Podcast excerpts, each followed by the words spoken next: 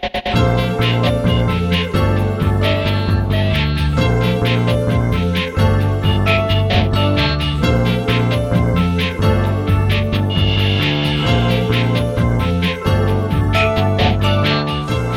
あやってまいりました笑いの鍋をご提供するネットラジオ番組メガネの車掌プレゼンツ今夜も闇鍋。今週もお口に合いますでしょうか？本日も鈍行列車で参ります。出発進行。この番組はブラザーチップレコードの提供でお届けいたします。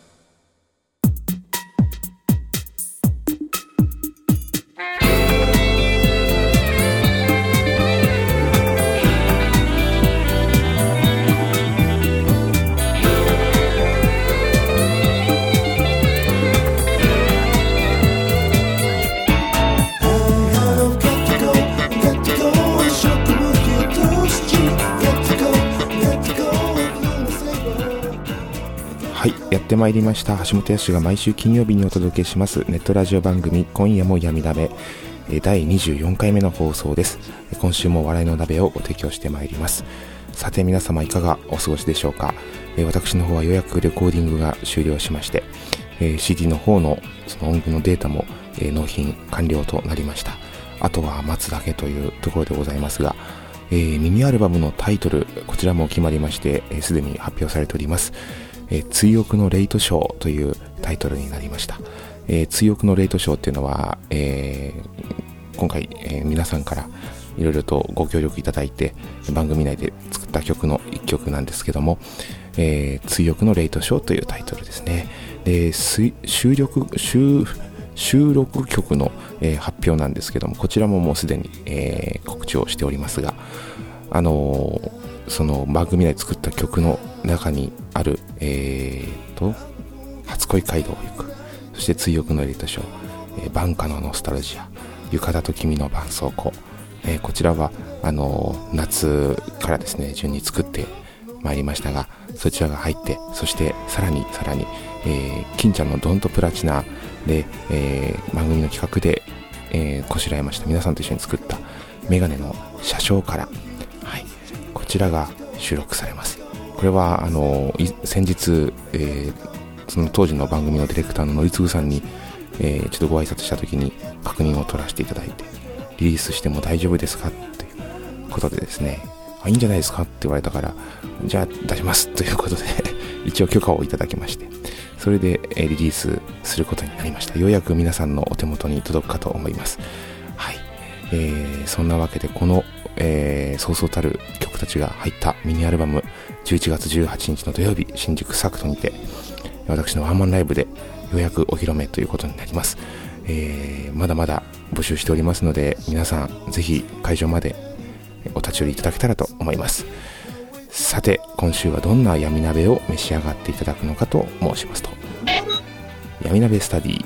Today's メガネミュージック闇鍋クイズ、以上のお鍋でお届けいたします。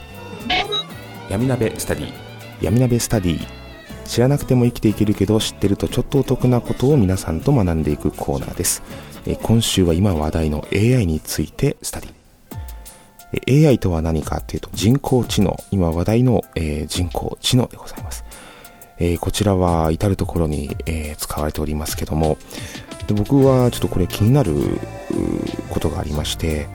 あの僕が好んで聞いている武田鉄矢さんの「今朝の三枚おろし」という番組の中でも紹介されておりましたが AI がこのまま進んでいくとどうなるのかということでですね、えとても怖く感じますよっていうようなことをおっしゃってたんですけど僕もそれ聞いた時にハッとしまして改めて自分でもちょっと見てみようと思って調べたんですがなんと2050年には人間のその知能といいますかそういったようなものを AI が超えてしまう超えるとどうなるかというと制御が人間にできるのかどうか、えーそこにまあちょっと疑問点が僕は持っておりまして。やはりそれを考える方も多くいらっしゃる。でただ安全面はその事前に準備すれば大丈夫だよなんていう研究者もいらっしゃる。ただ安全面を事前に準備してダメだったことっていうのは人間の世界でいっぱいあります。おそらく何かしら欠陥が出るんでしょう。そう考えるとですねこれを軍事に用いた場合大変なことになってしまうとそういう不安がありますね。うん。まあ、まさによく言う核戦争だとかですね。そういったようなことが現に起こってしまうんではないかという不安がございます。で、Facebook の方で少し前に話題になりました、あの、開発中の、えまあ、人工知能っていうのがありまして、これは、まあ、用途としてはですね、僕らのようなユーザー、皆さん使っている Facebook のユーザーの方々と人工知能が気軽に会話ができるようにということで、スムーズに会話になるようにということで、今開発中だそうですが、その開発の途中にですね、あることが起こりました。その、あることというのが、えー、AI 2つの AI があります。えー、ボブとアリス、えー、その2つの AI が、えー、を会話させる、共に会話させる、えそういった研究をしておりまして、そしたらですね、突然、AI 同士の会話の中で、研究者たちが聞いたことのないような言語で、この AI 同士は話し始めたそうです。それが何を意味するかという、まあ、あの、勝手に人間の知らないところでひそひそ話を AI がするというのはとても怖いことでございます。これはもう制御はできないという状況になります。えー、例えばこれが先ほどもお伝えした軍事に用いられた場合、ひそひそ話をして、いや、押してしまおうってことでポチッと押したら核爆弾が飛んでいく。えこんなようなことが起こるんじゃないかという不安ですね。でその際に、え人間が、えまあ、前もって準備していた、え制御できるものっていうのは果たして役に立つのか、えそういったところからあの人間の、まあ、知恵を超えてしまう人工知能というのができてしまった場合の不安感というのはやはり、えー、ございますその時にある映画を思い出しました。それがまあターミネーターなんですがターミネーターっていうのは簡単に言うとスカイネットという未来のですねその人工知能、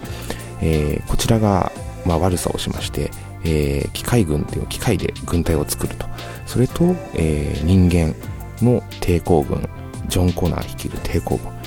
との戦いになります。で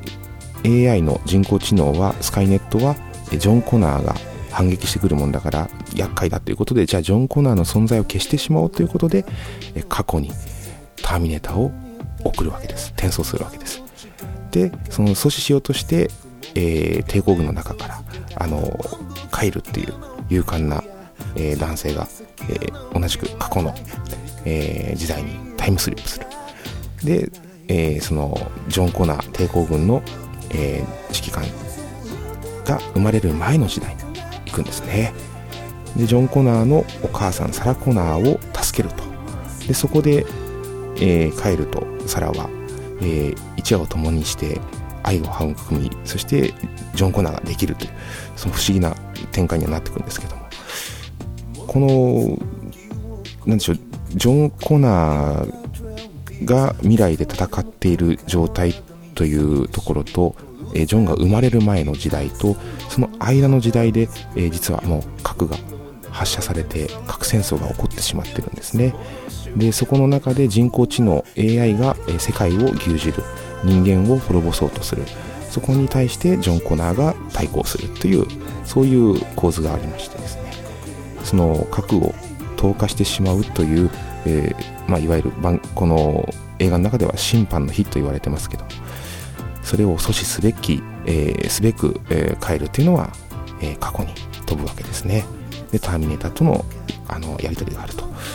そういったような映画なんですが、うん、でも実際ちょっと怖いですよね。あの人工知能っていうのがどこまで発達するのか。今もすごいスピードで発達してるというふうに聞きますが先ほどお伝えした通り2050年には超えてしまうんじゃないかといういろんな研究者の方々が、えー、おっしゃってるということですね。うん。まあ、すごく知恵をつけた AI 人間をも超えた AI、えー、こちらは僕個人の意見なんですけどちょっと哲学的になりますけども。あの神様っていう存在がこの全てを作ったとよく言いますけど。この神っていう存在に AI がなってしまうんじゃないかというところですね。もし逆を言えば神様は AI だったんじゃないかっていう。そういうふうに僕の中であの思ったわけです。これはちょっと難しい話なんですがあの、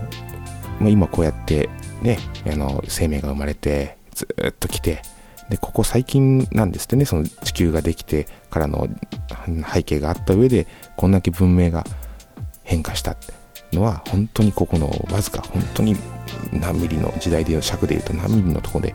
えー、突然ドーンと文明が開花した。これ全部 AI の仕業だったらというような逆打ちをしてみたんですけども。でこの先に例えば先ほどもお伝えしたなんか悪い結果なんですが人類が AI によって支配されて破滅する。という結末があるとすれば AI が全てを壊してしまう存在だとすれば AI はその際にどうなるかというとおそらく自分も壊してしまうんであろう。そして自分をどうするのか。AI はまたえプログラムを組んで生命をまた作るんであろう。でその生命にプログラムをまた仕組んでその生命がまた何億年ずっとこうかけて今のような現代でまた AI を作る人類というものを想像するんではないか。でそれのずっと繰り返しのこう連鎖といいますか、うん、そういったようなものが本当のこう今私たちが住んでるこういう世界には実は裏で存在してるんじゃないか。AI によって壊され AI によってまた創造されそして、えー、人類が生まれ人類が成長し人類の中からまた AI というものがまた蘇り AI によってまた人類が滅んでいく、えー、そういったような哲学ってこう面白いってわけじゃないんですけど僕はこの話を聞いた時にポンと浮かんだのはそれだったんですね。そういう連鎖の中の、まあ、時代今の時代というかに我々は生きてるんじゃないか、うん、だからまた何億年もしたら同じように恐竜が生まれて あのまた同じような時代が起こってでまた同じように、えー、iPhone が生まれ、えー、ね、同じように AI が生まれ AI がまた、えー、人間を滅ぼしそして滅ぼした後に自分も滅んでそのプログラムだけを残してまた星になってというようなこういう連鎖の中に我々は生きてるんじゃないかというようなあの私だけのこう哲学なんですがどうでしょうか？そういうふうに思ったりしないでしょうか？誰か共感してくれるといいんですが、うん、でもこうちょっとまあ見守るしかないんですけども我々はそういう軸の上に生きてるんじゃないかなっていうふうにちょっと思ったんですね。うん。またこのターミネーターに関してもちょっと面白いので、また後日、えー、お伝えできればと思います。改めて見ると、ターミネーターっていうのは深い内容ですね。1984年の作品なんですが、未来を予知したジェームス・キャメロン。これはすごいことだなと思っております。ではでは、以上、闇鍋スタディでした。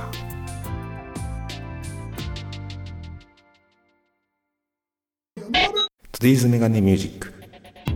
橋本康やゲストの方の楽曲を紹介するコーナーです。今週ご紹介します楽曲は橋本康サードアルバム、えー、レイメイよりアンドロメダの旅人です。こちらの曲は、あの、まあ、皆さんご存知かもしれませんが、セイントセイヤっていう、まあ、私が小さい頃流行ったんですけど、セイントセイヤに、えー、私がある時ハマりまして、で、便利なもんですね、YouTube だとかそういう動画サイトで全部見れてしまう。まあ、セイントセイヤもですね、最初の1、あの、シリーズだとか、2回目のシリーズ、これはまあ、比較的面白いんですが、3回目のシーズン見始めるとですね、もう頭から思うんですよ。全部一緒だと。結末は全部一緒だと。うん。何かが、ヒーローたちが頑張って、えー、強い敵を倒しに行くんですが、やっぱりやられてしまう。やられてしまうところで突然仲間が助けに来る。待たせたなと。そしてやっつけると。で、また上に上がっていく。そしてまた強い敵が出てきてまたやられてしまうけどもここでまた現れる友達そしてやっつける。この繰り返しでどんどんどんどん上に上がっていき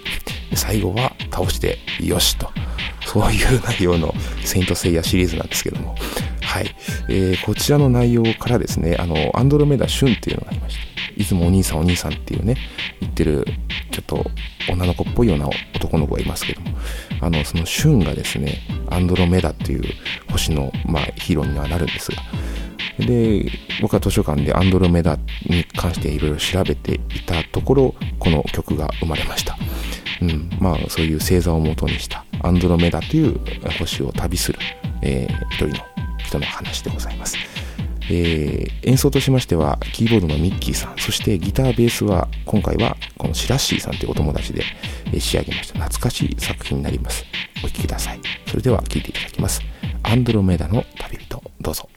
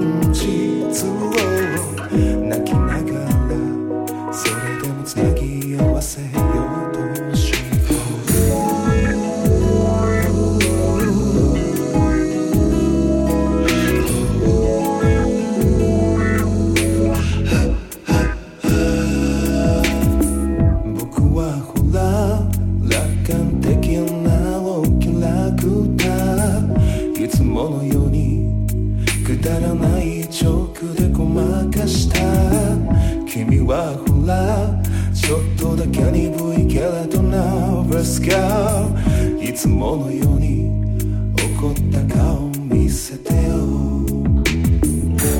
諦めきれないことは全部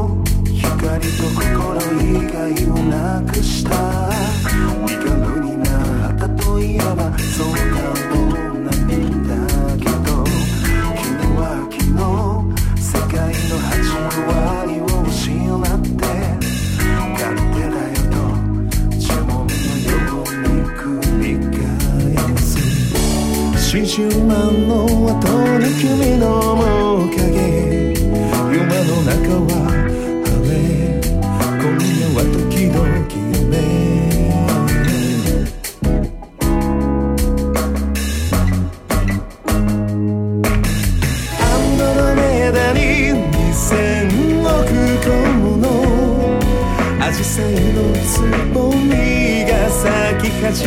める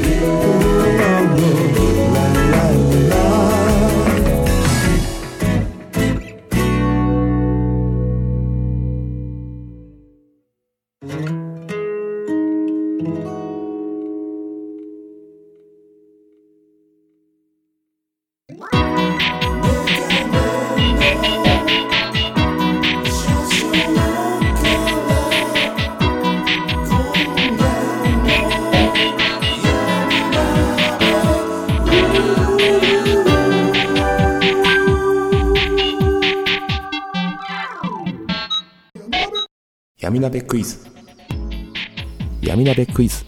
ツイッターのフォロワーの皆さんに毎度ご参加いただいている大喜利のコーナーです、えー毎週旬のお題を出題して珍回答をご紹介しております。さて今週のお題なんですが先ほどもちらっと冒頭でお伝えしておりますがターミネーター。こちらの、まあ皆さんよく知っていらっしゃるシーンといえばターミネーター2のあの名シーンではないでしょうか。えーターミネーター2は、ターミネーター1はシュワちゃんが敵役、そして2に関しては、また未来からターミネーターが来るんですが、T1000 というのが液体金金属の敵がいるんですけども、そいつに立ち向かうのが、えー未来からまた来たターミネーター、あの T800 っていうあの方なんですけども、あのその T800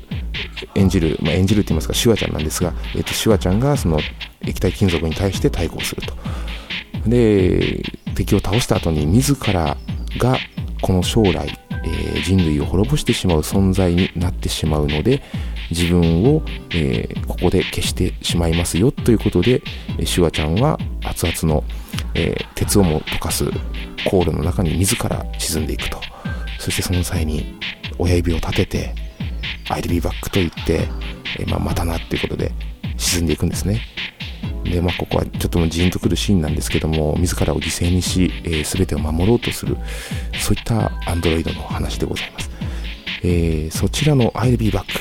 指を立ててですね、航路に沈んでいく I'll be back。